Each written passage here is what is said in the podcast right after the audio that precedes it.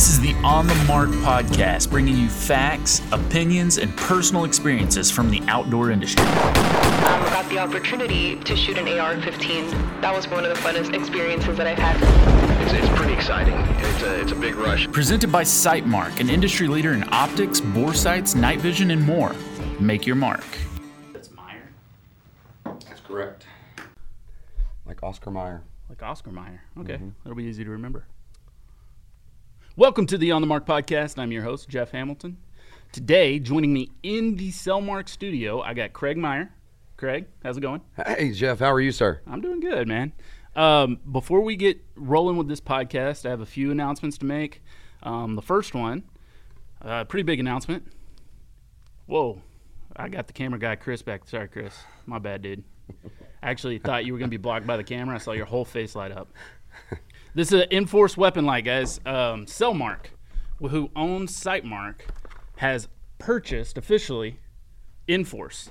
So we're excited to bring another brand in-house. And here in the next coming months, you're going to start seeing a lot more marketing push from Cellmark on the Enforce side of things. It is bright. That one's 700 lumens. So Enforce weapon lights, if you're not familiar with them, they have roughly 8 to 10 different SKUs or items. A few for handguns, a few for rifles, some helmet-mounted options, and some handheld-mounted options. All of them are 500 to 1,000 lumens, so we're talking about pretty high-quality, powerful lights. This thing is tiny, too. This could fit in my fanny pack or my purse. Yep, absolutely, man. Awesome. Yeah, it's a good one. So that was the big announcements. The next one is I'm just going to give Sightmark a shout-out. They are the host of the podcast. So we appreciate Sightmark and everything they do. Craig here, man, I was trying to make a list of all the things that you do, and the paper just didn't seem like it was long enough. Take me back to the beginning. I mean, what? We're talking about my legal activities. The legal activities. Okay, all right, good. Yeah. If you listen to a podcast a couple of episodes ago, we actually talked about a lot of illegal activities, and I didn't know it was illegal activities until like halfway through the podcast. It's good to know. Yeah. So as long as you don't tell me that you broke the law, you can talk about anything you want to. Awesome. Well, let's just talk. How did you get started with everything you do? Just take me back to what makes Craig Craig. Well, on the hunting side, I started a landowner, so bought a piece of property when I was really young. We bought our first ranch in 2002. I was about 25 years old, and I couldn't afford it, but I knew I wouldn't see a deal that good. So we did. We stepped out and kind of put them on the chopping block there and gave it a go. I was planning on production on my land to help me pay for it. Right. At that time, my income was. We were going to be struggling. Right. So I was counting on raising some cattle and raising some crops and raising some hay. So long story short, it's when I really was introduced to how bad the pig problem was. I actually grew up here in Ellis County, moved away to Erath County and Stephenville for several years. I won't say there wasn't any. I was a junior in high school when a guy shot a pig, and he brought it to school in the back of his truck, and it was the biggest deal we were so excited. Yeah. We all went out and looked for pigs, and none of us could find one for the rest of the year. But so they were coming in, but it wasn't a problem. Right. So I was gone for about 7 years, went to college. I stayed in Stephenville, got in the auction business, and ended up moving back to Ellis County. And when I did, we bought that place eventually. And long story short, I started to really realize how bad the pig population was, and I spent a lot of money. We sprigged about 400 acres of land, and I love to hunt. Mm-hmm. I still love to hunt pigs to this day. I never will get tired of it, but I'm an auctioneer as well, so I would have an auction the next morning. I would see that they're tearing up one of my fields. They tore up one of my pastures so bad that I literally had to back drag it with a bulldozer so I could get in there with a plow and fix it. I'm familiar, man. Right, yeah. So you've seen it. You've seen parts of my place, too. We still have a problem, and I've been fighting them for a long time. But anyway, I would see that I was getting damage, and, you know, I know they're going to hit me that next night, so I set my alarm for midnight. I go down. Now, back in those days, it was Q-beam spotlight, a bolt rifle, I'm in my underwear shooting out of the window of my truck. Yep. And I was just trying to protect my land. Yep. and it would have been fine if they would have been out at midnight. But which, by the way, for everybody who's going to say he just broke the law, in the state of Texas, on your own property, you can damn sure do that. Absolutely. Yeah. Yeah, it was nowhere near a road. Very far from one, as a matter of fact. But so to tell you why I appreciate the y'all's optics. So I would go out at midnight. The point is they weren't there. I set my alarm for 2. I go back out 2 o'clock. Nothing's there. I set my alarm for 4. I go out. There's 38 pigs. Yep. Having their way with my land, and you're a badass if you can kill 2. Yeah, 2 or 3. I was gonna say 3 or 4, but I'll be honest, that was a rarity. Yeah. So you know, trying to shoot a bolt rifle out of the, you know, with a Q beam. I'm holding the Q beam. Right. I'm with my neck and you know trying to shoot. That takes the fun out of it. Right. I like to go when I want to go or when I can go. I don't like to stay up all night if I have to work the next morning. So I really realized what a problem. So the state started a program, you know, we kept the battle and we were losing it. I mean, I would shoot 2 or 3 out of that group and they would just run over on my neighbors and they would chew on him till he shot at him. And then they would come back and then there would be 60. Yep. And it just, a lot of people really didn't know how bad the problem was. So the state started flying. We did that for 2 or 3 years and it was subsidized. We actually paid money toward it. And they would fly our areas. Me and a bunch of my neighbors had gotten together and put a group of land together, a block of land, about 40,000 acres. And they would come in and fly, but they would only fly 1 or 2 days, and then they would move on. There just wasn't the resources with the state and helicopters in the program. You know, you can't cover it. Texas is a big place, right? Right. So, but it did give me the idea. So in 2008, I had the idea, implemented the idea right away and started training to fly. My original idea, I was going to learn to fly, get my license, go buy a cheap helicopter and let my buddies shoot. And all I cared about in those days was I just wanted to kill pigs. Once I started learning to fly, I realized I probably do not need to be doing that because I want to live longer than a week. So the over and under was 3 days, I think, with my original plan. So anyway... I did. I ended up hiring one of my pilots, one of my training people that first year, and my instructors, and we flew. We got everybody to throw in money instead of hiring the state. I let them hire me, and I could do it cheaper. Good old capitalism, and I was just going to fly every bit of the money up and spend it on bullets, fuel, paying my pilot, and renting a helicopter that first year. And we killed 1,900 pigs. Holy smokes. Off the same block of land. Yeah. And it was the very first time we ever saw. The population, you know, some sort of control at work. Right. We were trying dogs and traps and hunt. You just can't hunt them on the ground, you know, enough. So with all that being said, that was the seed that started. We started the company Heli Hunter. The first couple of years we flew. It wasn't legal for us to take customers up. Mm-hmm. I did the shooter. You had to be an employee of the or owner of the company. To be a gunner, you had to be registered with the state through our aerial permit. But in 2011, they passed a law called the Pork Chopper Bill, and that allowed that's what really opened up helicopter hog hunting, make us an aerial outfitter, and made it legal for us to take people. So what it did, and to sum it up, was it took the financial responsibility off of the landowner and put it on the shoulders of the willing, which are people that want to fly around and shoot pigs out of a helicopter. Sure, it changed our business model. We didn't have to charge the landowner. If you ever try to squeeze a dollar out of a cotton farmer, it's a lot of fun. And they get all of their land hunted for free. They get it hunted more regularly, and we can actually control the population. Now we're sitting on access to over 1 million acres. We're, you know, 12 years later. We can manage the populations. We hit the areas that are heavier. We hit those more if we need to. The areas that are lighter, you know, we do a maintenance program. But it's a win-win-win. The landowners are happy. The people that come and hunt with us get to shoot a lot of pigs out of the helicopter, and we have a thriving business. So that's really the seed that started Heli Hunter, and you know, kind of got me on the map there. Yeah, that's awesome. Yeah. Well, let me ask you probably one of the biggest questions that you get when you talk to these landowners that haven't done this before, but they need help with this pig management. What's it do to the other wildlife in the area? Does it spook them off at all? Like, we're talking like the whitetails and stuff like that? Not at all. If we took the helicopter and literally chased the deer, and I think that's everybody's biggest concern. Yeah. One thing is, I'm a deer hunter. I'm an avid deer hunter. I love to deer hunt more than anything in the world.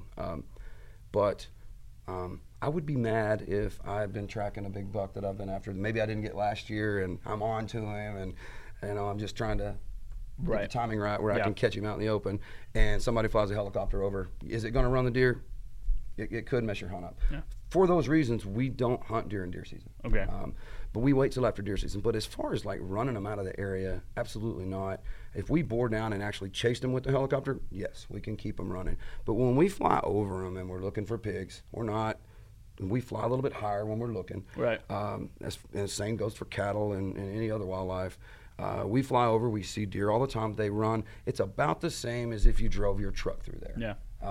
They may run 100 to 200 yards, or, you know, and they'll kind of trot. We, you know, before we even fly over them, they've already stopped. Yeah. As long as you don't bear down and chase them, it really doesn't affect them at all. Well, so I don't know from an aerial standpoint, but on the ground, I drive around our place. We have about 300 acres down near Glen Rose. I drive around our place, and the deer, especially at nighttime, you know, I might spook some up and run them over to my neighbor's place, but no doubt, like, the next night I'm seeing that same deer in the exact same spot, because ultimately they're creatures of habit. You know, they're pattern, you can pattern them. They do pretty much the same thing every day for the most part until that rut hits, and that's going to be during deer season. Then they act like us on a Saturday night. Yeah. So I can definitely understand what you're saying with that aspect. Now, when you take the helicopter up, how much on average is that costing you in like fuel and stuff? You know, having a helicopter, there's a lot of costs that, you know, people don't think about. They want to know about fuel. It's about $150 an hour in fuel. It's one of our smaller expenses. Oh, really? Hiring a pilot, I've had the same three pilots for, one of them I've had for 12 years, one I've had for 11, and one I've had for 8. We don't have a lot of turnover as far as our pilots are concerned.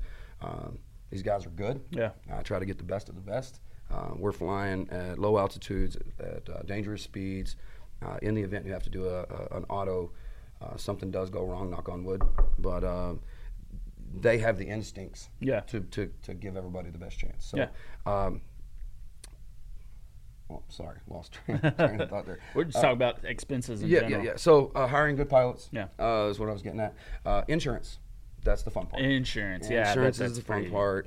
You know, helicopters aren't cheap. Yeah. So, you know, you have to figure a lot of things. Maintenance.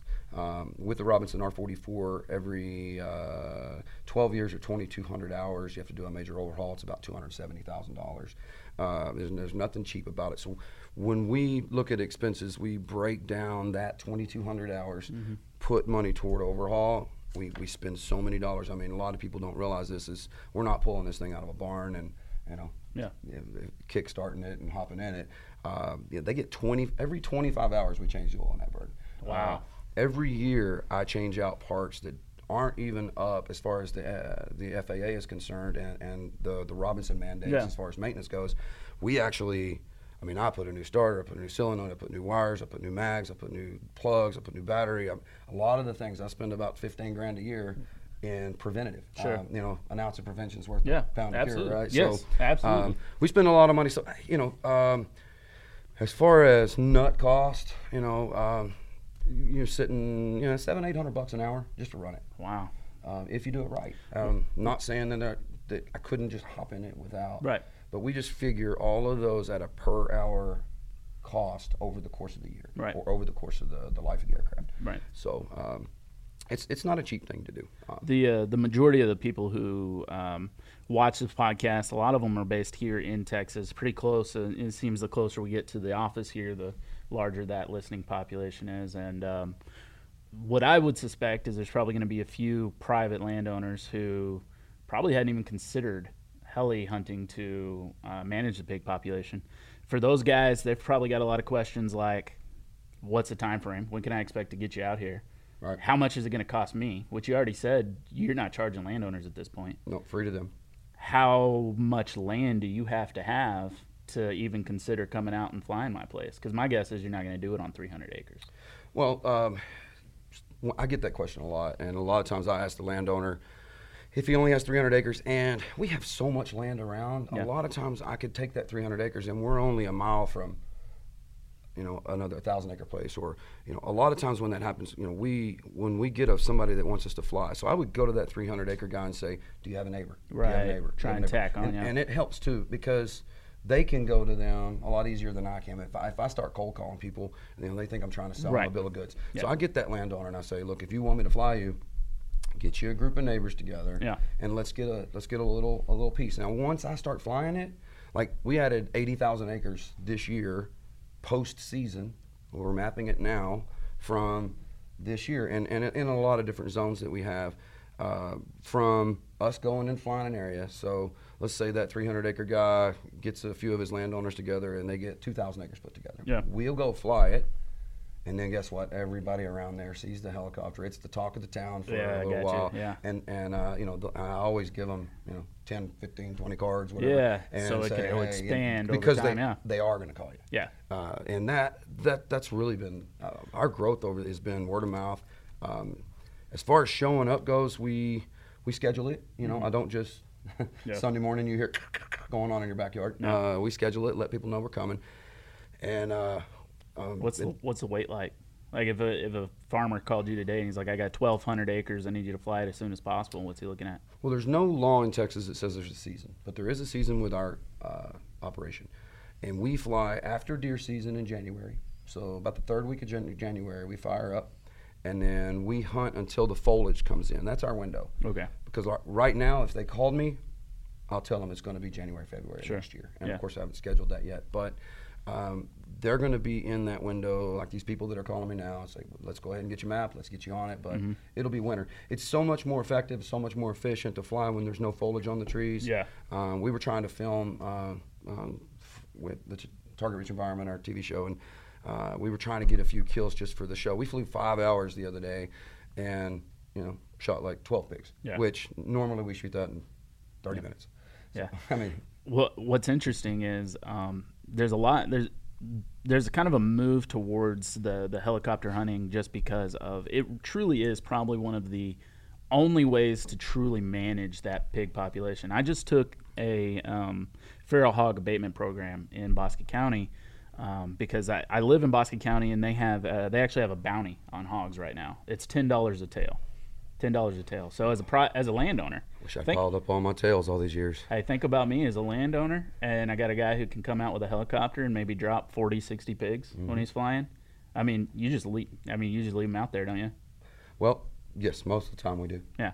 So if I'm a landowner living in Bosque County, I'm grinning ear to ear because you come out and shoot my place for free, and I get to collect all those pigtails and turn them in. But as far as the population goes, which anybody in Bosque County. Hit up old Craig here because you got a payday coming. The pig population. What I learned is I knew that they bred a lot, and they had a very, very fast cycle to give birth. They could give birth multiple times a year. I understood all that. What I didn't know was that they actually become breedable at 6 months. So that figured in speeds up that process significantly. It's something like. One pig could be responsible for up to 12 pigs a year or something like that. 12. I would say that number's way higher than that. Really? If a sow has a litter, they say if they have 6, 8 of them will live. Yeah. But 6 to 8 pigs is pretty good average. But if that sow has a litter in January, she's going to breed back immediately. Yeah. She's already having her second litter, and her first litter or have reached sexual maturity about the same time. Gotcha. So 5, 6 months later, she's having another litter, and then her babies have reached sexual maturity, and they are breeding. Yep, absolutely. So you know, by the time you go 12 months, so you're saying like back over in Erath County by Stephenville, you know, y'all saw one pig and then a few here and there, but it wasn't really a problem. That was, I mean, the pig issue. It became an issue in the last 10 to 15 years. I mean, prior to that, there were a few, but not that much. But if you actually look at like how overran this entire area of Texas from South DFW down, it's insane to look at that population growth over just, you know, a decade. It's absolutely insane. Now, what I was going to tell you when it comes to, I'm sure you've got all the business you can handle, but if you ever need more, what you could do is reach out to Texas A&M, because that hog abatement program that I took in Bosque County was a program that was supplied to us by Texas A&M. And it has in there different ways to manage pig populations. Right. They go over the normal ways, hunting them with a firearm, trapping them, poison, and then they talk about helicopter hunting. And in their slides, this is directly from Texas A&M, they have helicopter hunting as being a large expense to the landowner. Ah. So I don't know how many people are looking at that information. But it's old information. It's old information. Could probably be updated. Poor Aggies. I'm an Aggie. It takes 2 hours to watch 60 Minutes. Hey, is the pig responsible for that hand there? Is that hanging up on the wall somewhere? Well, that actually wasn't a pig. Hold that up, did hold that. Up a little bit harder. Yeah, if y'all can see that. Yeah. So yeah, it wasn't a pig. I get that question a lot. Yeah, what happened? It was the very first day I helicopter hunted. Oh, really? And I tell people in our safety briefing all the time, you have to watch your adrenaline. You know, we want to keep you safe. And sure. Of course, I was just learning at that time and really wasn't thinking about it as a business. And the way I think about it, that's all I think about now, safety. And, you know, we want to, you know, that's our number one priority is getting everybody on the ground safe and sound. So, but very first time I flew, I was so excited. We shot about 100 pigs in an hour, came sat the bird down, get some fuel, and I got out of the helicopter and I went, yeah. Okay, maybe that's not the real story. That's not the real story? We'll talk about it later. That was a good story. Thank you. Damn, you tell it well, too. Holy smokes. All right, I'll tell you the truth. So I was drinking a little bit one night, and won't get into what I was drinking. I'm only being paid by Red Bull, so I can't talk about Jack Daniels. And I was playing the guitar. Well, one night I was doing both. I think I passed out around 2. And when I woke up at 6, I'd strummed them to a nub. It was awful. All right, the helicopter one's more believable. Okay, all right. So. Oh, man. It is the most effective, and we, you know, we have a company, Three Curl Outfitters, and we actually do thermal hunts, about 200 thermal hunts a year. You know, traps with one-way gates. We hunt out of stands. We do a lot of corporate events now and things like that. But you know, we utilize just about every way that you can, other than dogs, to try to control the population. I can honestly tell you because I've done it all. Yeah, nothing touches. Aerial. Yeah.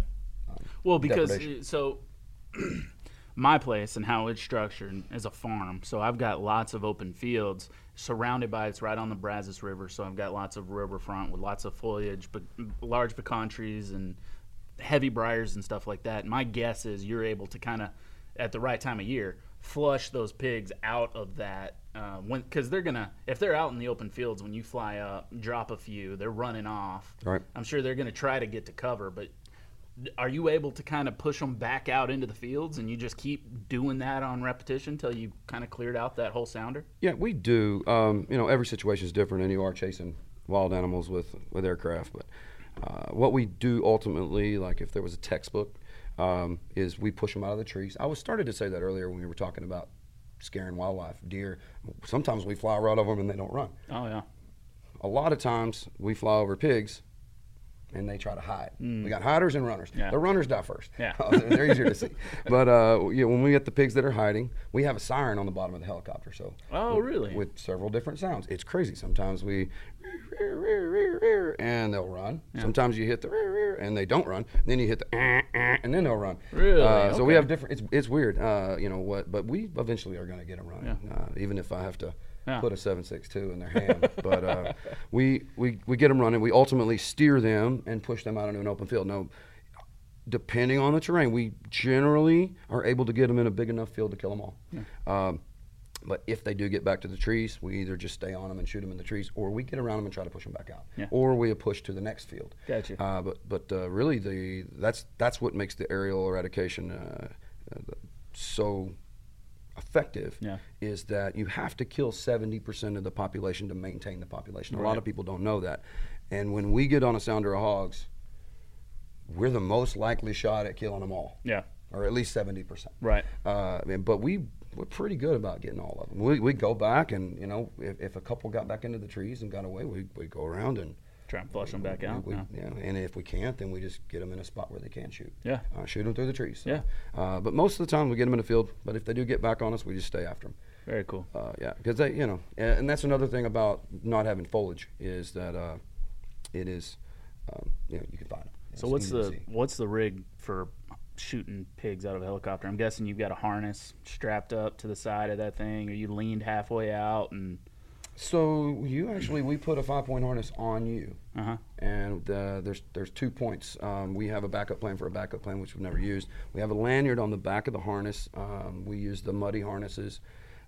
They hook you up. We hooked you to the frame of the helicopter. We also take the seat belt and run it through the back of your harness, which actually allows you to step out onto the skid and lean into the harness, which is actually, as far as proficient shooting out of a helicopter, is the #1 most important thing to do, is you have to lean into that harness, and that gives you a stable platform for shooting. Okay. If you're trying to sit in there upright like a princess, you're shooting moving targets out of a flying object. You've got a gun out, you know, the barrel of the gun's getting baffled, and little, you know, it's not a lot of wind. You're not flying fast, but normally you're flying the same speed that pigs run. Yeah. And but there's wind. There's, you know, the helicopter's moving, the pigs are moving, your body's moving, and if you're trying to hold everything stable with your torso, I don't care how many sit-ups you do, you just can't. Yeah. So when that red dot goes to figure-8, yeah, and people try to jerk the trigger, and you know, that never works. So if you lean into that harness, it's actually a really stable platform. Do you ever get anybody super excited to get up there and shoot out of a helicopter until they got up in the sky? And then decided they didn't want to? And then decided that they weren't so hot about it? I've never seen that. Really? I've even had people say scared of heights before they take off, and they're like, it wasn't bad. Yeah, okay, that's awesome. I'm like, well, you're really not that high. Right. Yeah, high enough. high enough, that's for sure. High enough and fast enough. Yeah. And but, you know, talking about Texas A&M, and that's a good point, is going back and, you know, maybe I need to, I really do, because I get questions all the time. I think the biggest problem with aerial depredation is just people don't know. I mean, you're getting out and doing the education, and unless you come hunt with me, I mean, you get a hour-long training, safety briefing. I mean, we tell you how everything works and how we do everything, and if I sit down and sign up your land, I'm going to sit down with you, and I'm going to tell you, but I really don't, on a large scale, talk about our business. Right. You know, our business is, and I'm just kind of, but I think education would help a lot, and the most important thing that people realize is that this industry is 100% about depredation. That's why the state allows us to do it. Federal law, it doesn't want this. Yeah. The federal lawmakers do not want us flying around in helicopters shooting pigs. And Texas kind of said, you know, they're doing $500 million of damage in the state of Texas annually. Yep. We're going to do something, right? And so they had a go around, you know, with forms and subagents, and I can get into depth on that. But they made it a loophole to where we can do what we do. But it is 100% about depredation, and people need to understand that. Now, the you know, kind of the bonus of doing that, and is pure bliss. Yeah. But it is fun. Yeah, it is fun, but it is about depredation. Yeah, you know, so. Well, that's awesome. So let's rewind a little bit. We jumped straight into Heli Hunter, which is great. But I wanted to touch on some of the other stuff you do too. You mentioned auctioneering a little bit. I did. How'd you get into that? I want to say this real quick before we move on. Yeah. There's one point I wanted to make. I was listening to a podcast the other day with Joe Rogan. Mm-hmm. And ever since we started, we went our first time on TV in 2014, and Joe Rogan, he had a big deal on his podcast and was talking about these crazy Texans are flying around in helicopters and shooting pigs. Yeah. And he always talks about how fun it's going to be. Did a deal with Ted Nugent the other day. But if you ever listen to Joe Rogan, he is, you know, he talks about helicopter hog hunting quite a bit. Yeah. I've heard it, and I'm just giving a shout out out there. Joe Rogan, if you're listening in, bring your ass to Ellis County, get in my helicopter, run take you up. You want to come in for that? Yeah, absolutely. All right. All right. If Joe reaches out. All right. Let's go, Joe. It's too late. I got you recorded. We got the videos going. I'll hold you to it. Yeah, that would be awesome. Right. Yeah, no, I've seen he mentions it quite a few times, actually, in his podcast. He's a big proponent of it. Yeah. So thank you, Joe. Yeah, absolutely, man. How'd you get into auctioneering? When did that start, and what's that been all about? Because everything I've heard, I have heard you in action actually, but is that you're world renowned? That's what I keep. That's what I keep hearing. You've been talked up big time on the auction side of stuff. Well, I am known for auctioneering. That is my #1 profession. The pig hunting was a side business. It still is. Yeah. My wife and I, we do 500-600 auctions a year, so we stay very busy at it. I got a hard question. Sure. That's all mumbling gibberish, isn't it? Are you actually saying words in the middle of all that stuff? We're actually saying words. No way. Yeah. So we actually are. They're called filler words. Oh, so okay. Yeah, we can go over. We own I actually own an auction college. It's the oldest running auction college in the United States. It started in 1933. I didn't know that. I'm not that old, but.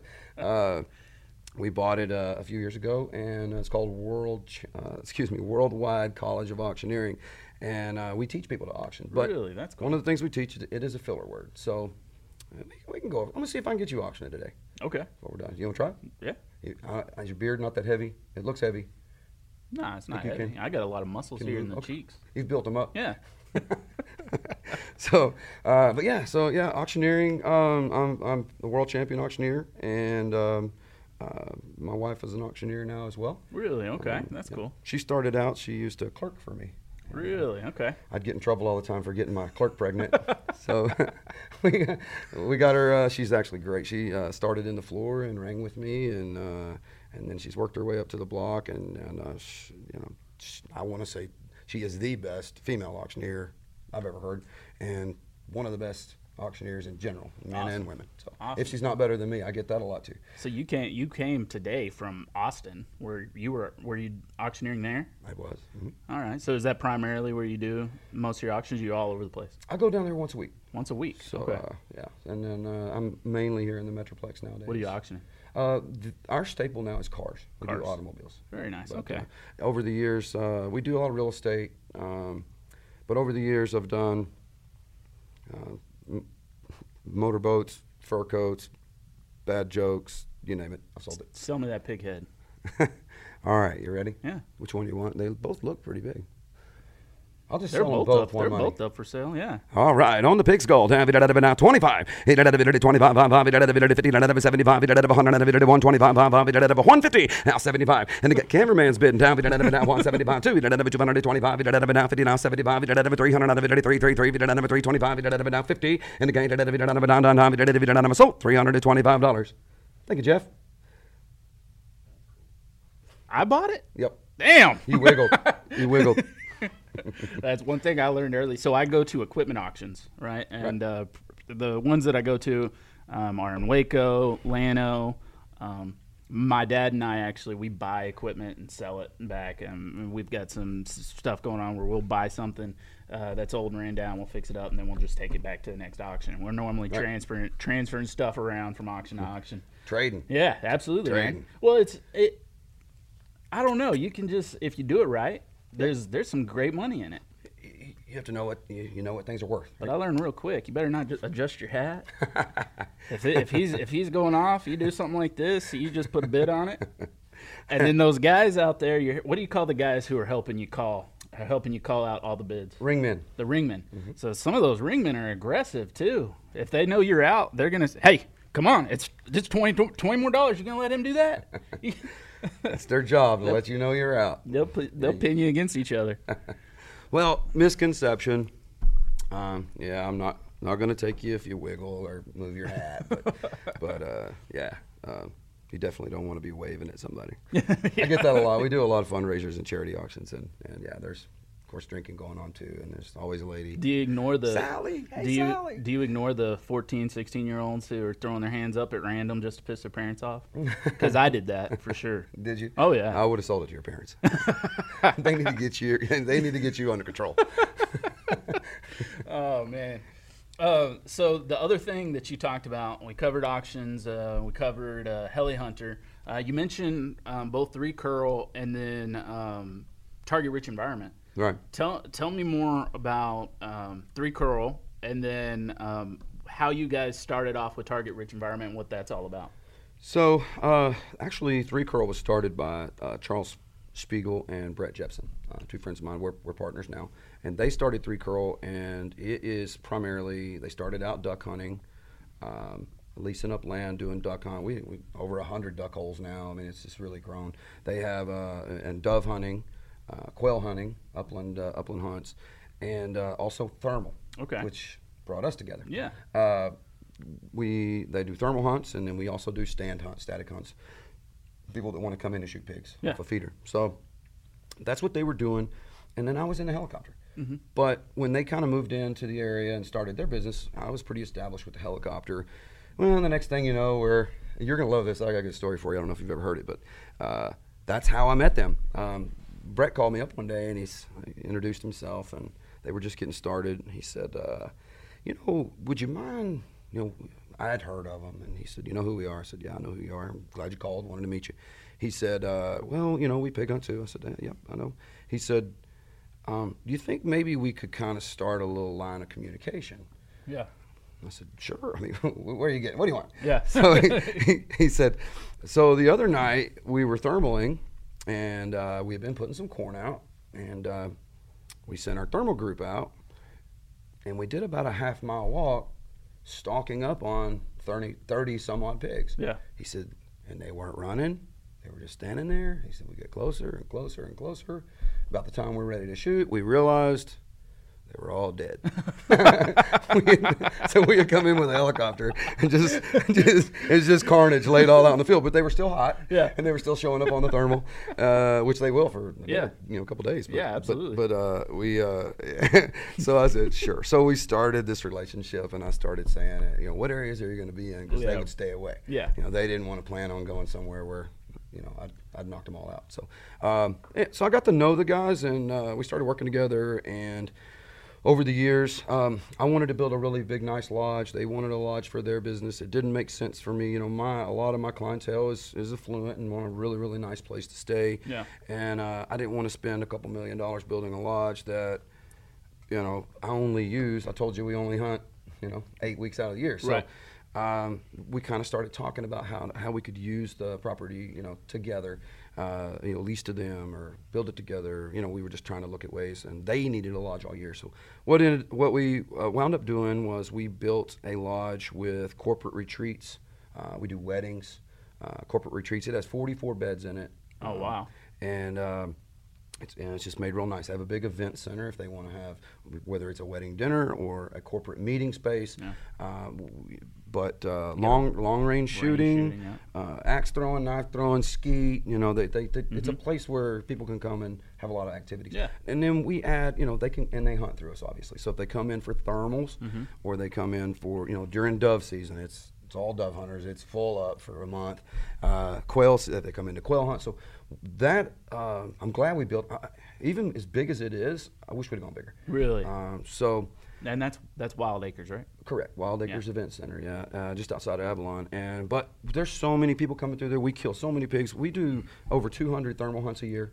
So we're thermal hunting all the time. We have another lodge in Midlothian. That's the old Three Curl Lodge. I didn't know that. So okay, we use that sometimes too if we need groups separated. Very cool. And that's kind of our cheaper hunts. Yeah. Somebody a little more affordable. But sure, if they want to come, 5-star, they come to Wild Acres. But so in doing that, we were so commingled that we just said we just need to merge. Yeah. And I don't want to let's just put it all together. It makes sense. And we knew that we could scale all of the businesses. Right. I had a lot of land with a helicopter, yeah, that gave them access to. Yeah. We do helicopter spraying. We do crop spraying with the heli when we're not hunting. So a lot of different businesses we run out of there. Doing the corporate, fixing to get into tactical. We can talk more about that. But all of the things that we do, we run out of the operation. We wound up merging. So Three Curl and Heli Hunter are all under one umbrella now. That's awesome. So all of those hunts. And then when you guys made that transition sometime here just recently, you've ventured off and decided to just start up a TV show out of that, right? Correct. So Target Rich Environment. Kind of the marketing branch of our operation. Mm-hmm. And we actually was approached. I'd had a show in 14, really good friends with Matt Bospis, if you know the old Wild Game Innovation, oh, yeah, Wild Game Nation guys, oh, yeah, and he's a really, really, really good guy. And he has a show, Viral Outdoors, now. Okay. And but anyway, he had come in to hunt with us, yeah, to get some video for Viral Outdoors, and we got to talking. We were old friends. I've known him for 15 years. We got to talking, and then we were just talking about the idea. I wanted to have a show that was kind of reality based. I mean, I don't want to copy Duck Dynasty, but right, it's kind of the pig end of, yeah, kind of the way that show was, with a little bit less of the contrived, a lot less of the contrived drama. We don't need it. Right, I mean, exactly. And I'm not going to Discovery Channel. We're on Sportsman Channel. Yeah. We can show the kills. Yeah. And, but nobody hunts more. So the idea of my show was, let's have a kill and a hunt every segment. Yeah. So instead of the cookie cutter show where you come in and you start out saying we're gonna go, you got video of them traveling, video of them getting there, meeting the outfitter, talking, mm-hmm, about what you're gonna shoot, talk about the gear that you're shooting. Mm-hmm. By the end of the third segment, it's basically 4 or 5 minute segments. By the end of the third segment, you're seeing animals, and you, maybe at the end of the third segment, you see the animal you want to shoot. Dun dun dun, goes to commercial. Fourth segment, you get one kill. Yeah. I mean, this is 90%, 95% of all shows on outdoor television, and you get that one kill at the end. Yeah. We wanted to just, because we have the ability to, it might be a quail hunt, might be a duck hunt, might be a dove hunt, might be the first segment, and then we thermal hunt just about in every episode. And then again, I might be in Montana elk hunting. Or, right. But between the three partners and our clientele and our customers, we hired our production company full time. Yeah. We just got him out of the, we had to move him out of the lodge. But oh, no. But yeah, oh, yeah. We had the production companies in, our main producer was staying there, but it's so great to have them on hand. Yeah. So we're hunting all the time, and yeah, we're filming it all the time, and it's real. Yeah. But so many thermal hunts, static hunts, you know, bow hunt, we may be on a deer hunt, turkey hunting, you know, we've just kind of wrapped that up. We're pretty excited about it, but basically what our show is about hunting wholesale. Yeah. And which y'all, you know, of course, you know, Sightmark is our title sponsor. So sure, it's Target Rich Environment, brought to you by Pulsar, yeah, powered by Pulsar. There you go. So, yeah, but it's because we use, yeah, y'all's products so, yeah, much that, you know, it's been great. Yeah. It's just been a lot of fun. It gives me the excuse to when I tell my wife I'm going in 3 weeks, I'm going to Wyoming, and I'm gonna go shoot about 1,500 prairie dogs in 2 days, and the Wise Arms, our rifle sponsor, uh-huh, is building me a 24-inch barrel AR on 5.56, and I'm strapping a Latitude on it, and it's gonna get nasty. Dang. But the cool thing about the show is I'm going to Wyoming, and my wife's like, "You're going, you guys out there, and you girls too." To say that, I love women out hunting, but just making a joke. My wife says, "You're going hunting again?" And I say, "It's my job." And that's the greatest thing about Target Rich Environment. Yep. I actually, I have to hunt all the time. Well, on our side, we love to see good quality people that are actually helping out all these environments and doing it professionally, doing it in high volumes, using our products, yep, and giving them, you know, good names and good repping, and you know, it's a very mutually beneficial partnership there. So we'd like everything you guys are doing. Well, stay tuned, because we are in the process now. We started in January. We signed on for 26 episodes. Yeah. Talk about alligator mouth overloading your crawdad, mm-hmm, ass. That's a lot. So we have been, and with the heli season and our thermal season's really heavy, mm-hmm, we finally caught up enough and have things figured out enough to where we're catching up a lot. So one of the things that I want to do with your product that's more important than, I just wanted to make an entertaining show. Right. I'm not going to sit there and spend the whole show saying, you know, I love the lad. I know you want me to, but to me, I want to make an entertaining show. You see what I'm using. We're going to go digital instead of doing it on the show. Sure. I know y'all want to see the stuff die. That's, yep, why you watch outdoor, yep, television. But stay tuned, because what I'm going to do with all these products and what I want to do, we're in the process, we've started now, is how-tos. Yeah. Let people see not just that we use your product, but you know, that's fixing to come out via our website, via YouTube. You'll be getting, you know, Sightmark will be getting shared, all of that. But awesome. You know, there's so many people that don't know how to sit down with a latitude, sight it in, and dope it. Right, exactly. You know, there's so many people don't know about shooting apps where pull up Strelok. I'm gonna literally sit down and show you how to shoot. Yeah. And consistently shoot 600 yards, 1,000 yards. Well, and that's the thing too, especially when you talk about, you know, longer range shooting. That is becoming more and more popular. In the last 5 years, long-range shooting, long-range hunting, you talk about prairie dogs, there's a lot of people out there who are interested in doing that thing, but they don't understand that they're not going to be super successful with a 20-inch 5.56. You know what I mean? Right. That extra 4 inches on your barrel length is going to make a big difference when you're trying to pop a prairie dog at 600 yards or however far away you're going to be shooting those things. Right. So that type of stuff's going to be super helpful for a lot of people out there. So that's going to be pretty cool. Yeah, and we talk about showing and, you know, how we thermal hunt and how we do, but you know, going to the thermals too. I mean, all your adjustments, how to set them. You're going to teach up your competition. You know that, don't you? And there'll be other guys out there trying to start up a thermal hunting business and TV show and copycat you guys. Good. Texas is a big place. There you go. I've always said that if I could shoot myself out of business in the pig world, that I would. I hate them. Yeah. I told you about my land, and when we went into all that, they pissed the wrong guy off. That's 60,000 pigs ago.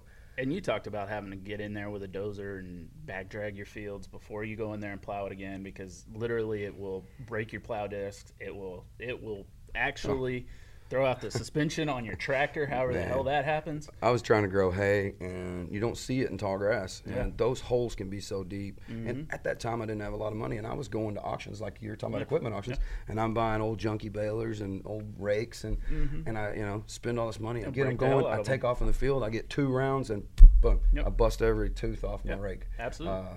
Well, so for us, we have hogs real bad out at my place. My wife and I kind of use it as a sport right now, but at a certain point in time, you gotta judge that. You know, pig hunters are in kind of this catch-22 of, I say pig hunters. I'm talking about the more casual guy like me. My wife and I will go out. We'll literally go out any night we want to, just because we live on the property, and we'll go out. And our goal is, the ultimate goal is, get these pigs off my freaking property because they're digging the hell out of it. And if we go in and we fix it, that night they're there tearing it up again, so it's like a constant battle. But the reality is, like, it's kind of funny because if we go out and we shoot 15-20 pigs in a week, you know, you're dropping, you know, 3 or 4 pigs a night, and then you go out that next week and you've pushed them all onto your neighbor's place and you don't see any pigs, you're kind of bummed out about it. You know, we're at that stage. But eventually you get to the point where you're like, okay, how much money are these pigs actually costing me, and when do I need to start really thinking about managing this population on a larger scale? 100%. Yeah, kudos to you. I've been watching you on Facebook, and you and your wife, y'all been tearing it up lately. Dude, she's y'all are killing it. Yeah, she's going crazy on it. Yeah, she's. It's funny because when I started working here and we got access to the digital night vision and the thermal, she took off with it. She experienced a whole new world, especially with the thermal stuff. And so, yeah, it's hard to keep her in the house now. I want to see the video of you vacuuming. That's what I want to see. Yeah, me in there with the kids. It's good for her. Yeah. We actually just did an episode that just came out where we did an all-women's hunt. We had women. We just put it out there on Facebook. If you want to get in on this, we're going to film it. Yeah. And we had women literally from Washington State, from Connecticut, from Wisconsin, from Michigan, and all over the country. We only took 16. Yeah. But we had 16 women came in for 2 days. None of them knew each other. Really? That's awesome. We did a show about it. I didn't know if we were gonna. It was gonna really be. It was gonna be like Survivor or something. Or really reality. We should have had hidden cameras everywhere. But you know what? Those women, within an hour, they all moved into the lodge, and for 2 days, and man, they all, you know, they had the best time. Yeah. And they shot skeet and they shot long range. We did pistol training with them, awesome. Self-defense techniques, and we did long range shooting with them and showed them. You know, how to dope a scope, how to sight a scope in. There's just so many things. You were talking about that with things that people don't know. That is the most fun thing for me competition be damned. I don't care. I love watching people learn how to actually utilize the equipment, and where they can get out and enjoy it. Because there's so many people that want to do it, and they see it on Facebook. And you don't have to be a badass, right? And that's so much of people, and they're holding their animal. You know, you feel like a badass, and so many people see it and go, wow, they know how to do that. You know what? Anybody can learn how to do it, right? And we probably have 3,000 to 4,000 people come through our lodge a year. Yeah.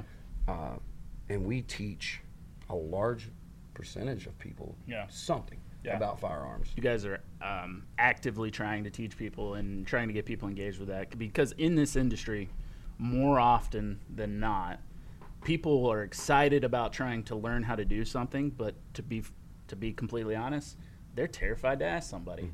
I can't let them know I don't know.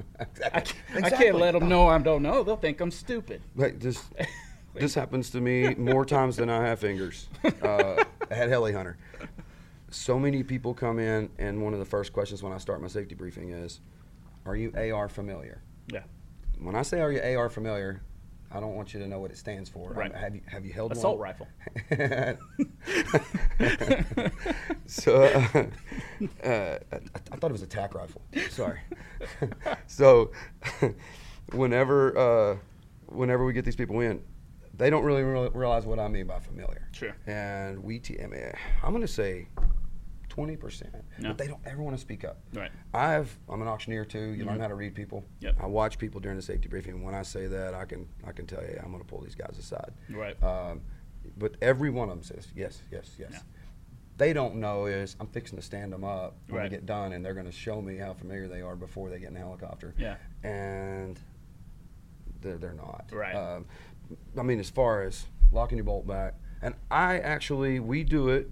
It takes about 5 or 10 minutes per person, and I'll lay a bunch of guns out, and they can all practice with it.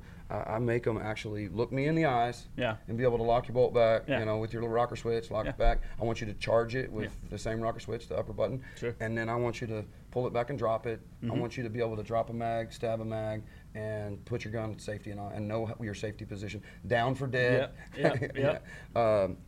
I want you to be able to do all of that without looking at the rifle. To me, that's familiar. Yeah. And if I don't get you that familiar, it's a whole hell of a lot easier to sit on the ground with me for 5 minutes. And I can have you doing it in 5 minutes. Right.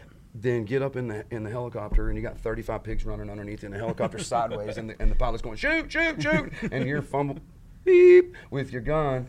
You know. So, so that kind of thing all of the time. Yeah. We do it all the time. The second thing, probably even bigger, is the education that we do with your thermals. So many people, but it's, we have 12 of y'all's thermals in our gun room. It's pretty cool to have that many that we set out, and we have 8 customers in. I give every one of them. Oh, everybody look through your scope. I'm looking through mine, and I go through all of your selections, your settings. Don't touch that. Don't mess with that. Don't mess with that. But here's what it does. Yeah. And if you want to change your white hot, black hot, your rainbow, whatever you want to do. All of these settings that you can do, how you can set it in for different distances, and how you can change that really easily. Yeah. If you got a pig at 200 yards, you can actually have it sighted in for 200 yards in 2 seconds if you know what you're doing. Right. And one of the things I love about the Thermion so much is that with gloves on, in the wintertime when we're hunting a lot, they're so user-friendly with the scrolling knobs. Yeah. And I love the trails too. We used them for years, but I call them the cornet buttons, but those top buttons, you have to learn what those buttons are. But that Thermion is so user-friendly, hitting that button, looking through the lens, you can see what it is. Yeah. You scroll, hit the button, select. It's just really user-friendly. They made that Thermion even better with the LRF feature now. To put that laser rangefinder on, you're going to love it, dude. So they changed a few things. One, the power button's now up there on the front of the unit, so that it's a little easier to access that. Not that it was hard before. But my biggest thing is, a lot of times at Thermion, the old models, the whole objective bail is how you would focus. Right. But now they've got little turn dials, nice. Ambidextrous on both sides, so it actually makes it a lot easier. I like ambidextrous. When you're holding up a 12, 15-pound rifle, depending on what your nighttime setup is, and trying to turn that big bevel, that can kind of be difficult. They need a Kopfjager. Hey, there you go. Need a Kopfjager. Yeah, absolutely. That's another brand owned by Sightmark, by the way, guys. One of the things I teach about Kopfjager, the biggest thing, they say, what does that mean? Anybody know? TV land? What does it mean? You don't know? I know. Oh, Headhunter. Yeah, there you go. I'm German. Yeah, okay. Sprechen Deutsch. Yeah. So, yeah, so but being able to do that and that the education part of what we do is probably the most rewarding. Yeah. Because those people, and probably my relationship with y'all, I can't tell you how many Pulsars we've sold over the years because that's what they learn how to use. Right, yeah. And they are easy to use. Yeah. And they, I mean, the clarity. I started thermal hunting before anybody knew about thermal hunting. Right. We, my first two thermals were black market past 15s from the military. They were as big as this box right here, or like they look like that skull on the top of your gun. They were the only thing out there 640 resolution at that time. Really? And they cost 15 grand a pop. Holy smokes. And they weighed about 10 pounds. But that was thermal hunting, and nobody had really thought of it for pigs, but we did. Yeah. So that's how long we've been. That's been, I would say, I said 15. It was 2012 probably when we started doing that, and there wasn't anything out there. Well, that's pretty cool. And so one thing we didn't touch on whenever you were talking about the Heli Hunter, you guys are actually running Sightmark red dots in the helicopter as well, right? Yes. All right, very nice. Is a red dot? Which one would you use? If a Sightmark red dot? Yeah. I like the M-Spec a lot, personally. Great minds think alike. Yeah, I like the M-Spec a lot. You know, it's got basically everything you'd need in it. 12-hour auto off, because I'm one of those dummies who always leaves them on. I'll burn through batteries, man. You know, that's the cool thing. We use the UltraShot M-Spec, but I really think you could leave it on all season. Yeah. I mean, yeah. We just, we turn them on when we get in, and we really don't have to change batteries. I used to use another company I won't name, and we had to change batteries out all the time. I don't want a guy getting over 25 pigs in the helicopter, and he's spending $2,500 an hour to shoot pigs. And his dot goes out. Yeah. And it happened a lot. Yeah. But I'll tell you, as far as reticle choice, one of the things I love about the M-Spec that helps, because a lot of times we're hunting on sunny days, and people having a quick acquisition. Yeah. We always talk about that, but you think about it in ideal conditions. No. Think about it in a helicopter, everything's moving, everything's wiggling, and them needing to acquire that target quickly. And people are super, super excited as well. You know, to think the very first time they have ever done it, they have adrenaline just pouring out of their ears. Yeah. But having the big circle, you know, I tell them all the time, aim small, miss small, look for that little dot, but it helps them find it. Right. And it's a really, all of my customers love them. Yeah. So. I like the M-Spec for that purpose. I would think that just the wide lens in there, you get a big view. The Sightmark red dot sights have evolved significantly over the years, and now some of the new ones they're coming out with are actually really, really good. We've got the Volta on the market now, which is a solar-powered red dot sight, and what I like about it, along with most of our newer ones, they have a light management system. So you talk about like being up in the helicopter in the middle of the day, it might be sunny as hell. Well, the new red dots are going to actually auto brightness that. Well, they auto. Yeah, they auto brightness that reticle down so that, you know, you're or up in the sun so that you're going to get the optimal viewing experience through there. So that's pretty cool. One thing we need to talk about that. Yeah. Trade in. Well, that's the thing though. So those ones that I'm talking about, they're all a little bit smaller as far as your view goes. The lens system's not quite as big, so you don't get quite as it's not. You talk about quick target acquisition. Right. It's a lot easier with the M-Spec to do that. So you're probably running the best thing for you in the chopper. But that's just cool on that auto and maybe that technology. It is cool. That way someday. It's really cool. One of the training things. We have to show people how to turn it up and down. Right. Because it's going to be maybe cloudy in the morning, or when they sit down, we shut down every hour, we'll just adjust it. It's not a big deal. Yeah. A couple of clicks, bright it up. Yeah. One other thing on the M-Specs we have too, they have the sunshade. Mm-hmm. Oh yeah, that's that helps a lot. That's true. So it's got the little sunshade, it's real easy to slide out. But you know what? Part of the education thing is we show people how to use them and we don't have any trouble. But I'll tell you, they work great, they hold. We sight them in for the year and we'll shoot in 8 weeks, probably 30,000 rounds. Wow. And no issues? No issues. And I can't. No warranty claims? No warranty claims. They have a lifetime warranty too. So I have not had a. That's why you have it, because you don't have to use it. But for that sight to hold, and we still check them. You know, right? But this year, all the guns we had about 8 of our rifles that were outfitted for the heli with the M specs on them, and we sighted them in, and I don't think we had an adjustment all year. Nice. Much less one breaking, but they take a beating. I'm not going to bore these people for too much longer with the product talk. I always said that when we started this podcast, they told me, like, Jeff, all right, we want you in front of the camera for an hour, but you're going to push products hard. And I was like, absolutely not. I'll sit in front of there for an hour, but people don't want to hear that. They want to hear real life experiences with cool stories and meet cool people. So I'm glad you came in. Don't be sorry, because they would have yelled at me if I hadn't have brought it up, for sure. But one thing I wanted to talk about was when I first met you.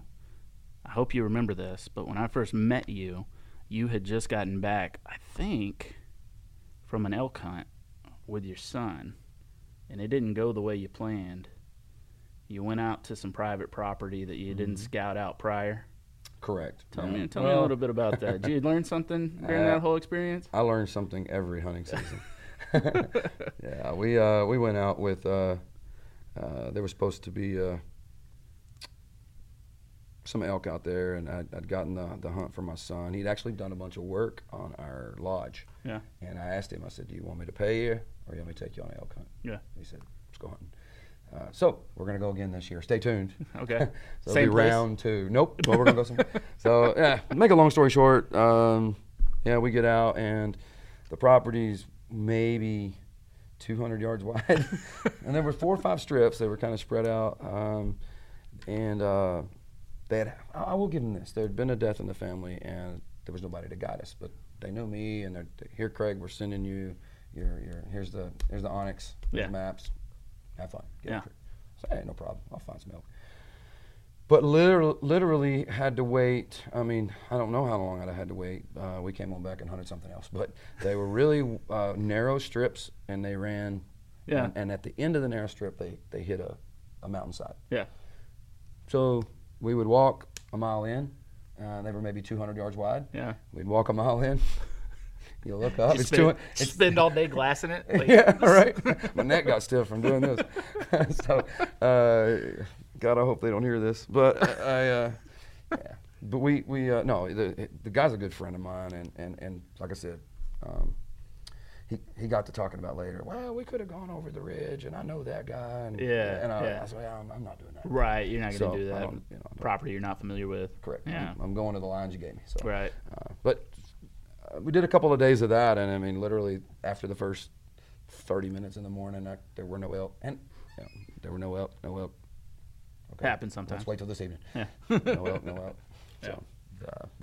So, it was. That's all right. You know, they call it hunting and fishing, not shooting and catching. Right. And, you know, and partly my fault is, or I never get mad about a bad hunt. I didn't do the due diligence and didn't really know. So yeah. But anyway, that happens sometimes. Yeah, I've had my fair share of those types of experiences as well. So we can all appreciate that. But Craig, I am going to let you go. I think we're running up close on time here, man. But I appreciate you coming in. I appreciate you having me.